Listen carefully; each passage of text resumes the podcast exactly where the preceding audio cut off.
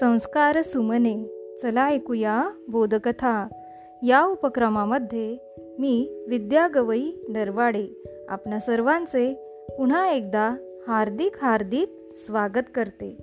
बालमित्रांनो आपण ऐकत आहोत सादाको आणि कागदी बगळे ही कथा. या कथेचा आजचा आपला पाचवा भाग. रेडक्रॉस हॉस्पिटलमध्ये असताना दुसऱ्या दिवशी सकाळी साधाको सावकाश उठली. दररोज सकाळी स्वयंपाकघरात आई काम करायची. तो परिचित आवाज आज ऐकू येत नव्हता.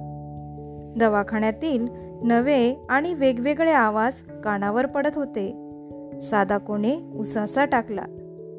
कालचा दिवसच फक्त एक वाईट स्वप्न होतं असं तिला वाटलं.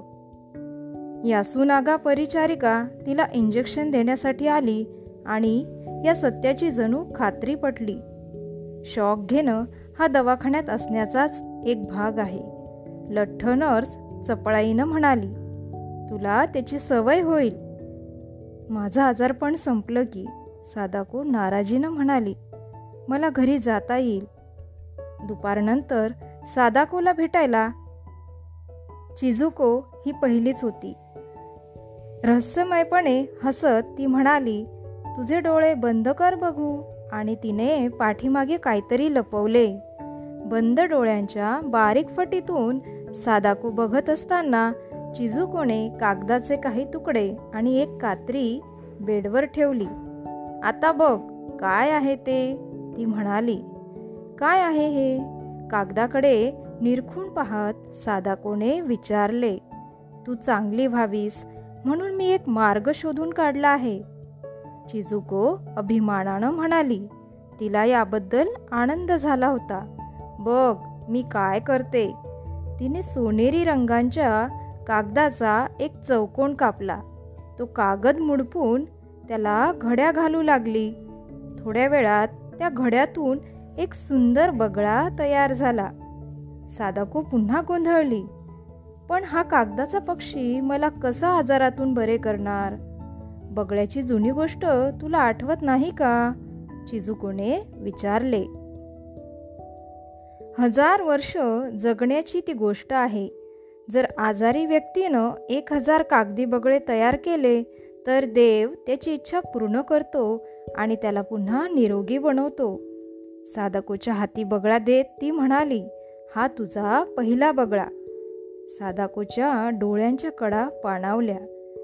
चिजुकोनं सहजपणे शुभ संकेताने सादाकोला प्रसन्नतेची झुळूक दाखवली. खरं तर चिजुकोचा अशा गोष्टींवर विश्वास नव्हता परंतु आपल्या जिवलग मैत्रिणीला बरं वाटावं म्हणून तिनं हे केलं होतं. सादाकोने सोनेरी बगळा हाती घेतला आणि तशी मनोकामना व्यक्त केली. बगळ्याला स्पर्श करताच जणू चैतन्याची एक लहरच निर्माण झाल्याचा भास तिला झाला. तो मनातून तिला गमतीचाही वाटत होता. तरी हा नक्कीच शुभ शकून असला पाहिजे असं तिला वाटू लागलं. चिजुको मी तुझी खूप आभारी आहे ती हळुवारपणे म्हणाली. मी कधीच हे काम सोडणार नाही. सादाकोने कागदी बगळा करायला सुरुवात केली.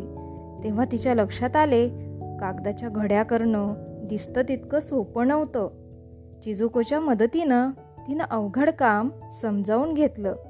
दहा पक्षी तयार होताच सोनेरी बगळ्याच्या शेजारी एका रांगेत ठेवले. काही ओबडधोबड दिसत होते पण ती सुरुवात होती. आता फक्त नऊशे दहा तयार करायचे. साधाको उत्साहाने म्हणाली आता तिच्या शेजारी सोनेरी बगळाही होता. आणि तिला त्याचा आधार वाटत होता. काय अवघड आहे. काही आठवड्यात ती नक्कीच एक हजाराचा आकडा पूर्ण करू शकणार होती. त्यानंतर ती पूर्वीसारखीच बलवान बनून घरी परतणार होती. त्या सायंकाळी मासा हिरोनं सादाकोचा शाळेतून गृहपाठाचा अभ्यास आणला. टेबलावरील बगड्यांची रांग पाहून तो म्हणाला या छोट्याशा टेबलावर या पक्ष्यांना जागा पुरणार नाही. त्यांना मी छताखाली टांगतो. मी करणाऱ्या प्रत्येक बगड्याला तू टांगणार आहेस? तू वचन देतोस? हसत साधाकुण भावाला विचारलं. मासा हिरोनं बहिणीला वचन दिलं. खोडकरपणे डोळ्यांची उघडझाप करत ती म्हणाली मग तर तुला एक हजार बगळे टांगावे लागतील. एक हजार? तिचा भाऊ अविश्वासाने उद्गारला तू माझी गंमत करत आहेस. साधा कोण्या त्याला एक हजार बगळ्यांची गोष्ट सांगितली. डोक्यावरील सरळ काळ्या केसांवरून हात फिरवत मासा हिरो म्हणाला तू मला युक्तीनं अडकवलं आणि तो हसू लागला. पण मी तुला शब्द देतो मी ते काम नक्की करणार. या सुनागा नर्सकडून त्यांना थोडा दोरा मिळवला आणि दहा बगळे छताला टांगले. सोनेरी बगळा त्याच्या जागी टेबलावर डवलात उभा होता. रात्रीच्या जेवणानंतर सासाकी मिस्सू आणि इझींना घेऊन दवाखान्यात आल्या. छताला टांगलेले बगळे बघून सगळ्यांना आश्चर्य वाटलं. मिस्सू आणि इझीला सर्वात जास्त सोनेरी बगळा आवडला. हिरव्या रंगाच्या छोट्या पक्षाची निवड सासाकींनी केली. त्याच्यावर गुलाबी रंगाची छोटी छत्री होती. मला हा आवडला त्या म्हणाल्या कारण लहान पक्षी करणं सर्वात अवघड काम आहे. दवाखान्यातील भेटीचा तास संपला की पुन्हा एकांत सुरू होई. एकांतपणी मनोबल वाढावं म्हणून सादाको अधिकाधिक बगळे बनवायचे.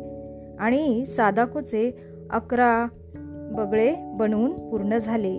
माझी आजची गती चांगली आहे असं सादाको म्हणाली. बालमित्रांनो या ठिकाणी आपण थांबूया. पुन्हा भेटू उद्याच्या पुढील भागामध्ये. तोपर्यंत घरी राहा सुरक्षित रहा आणि मास्क वापरा. धन्यवाद.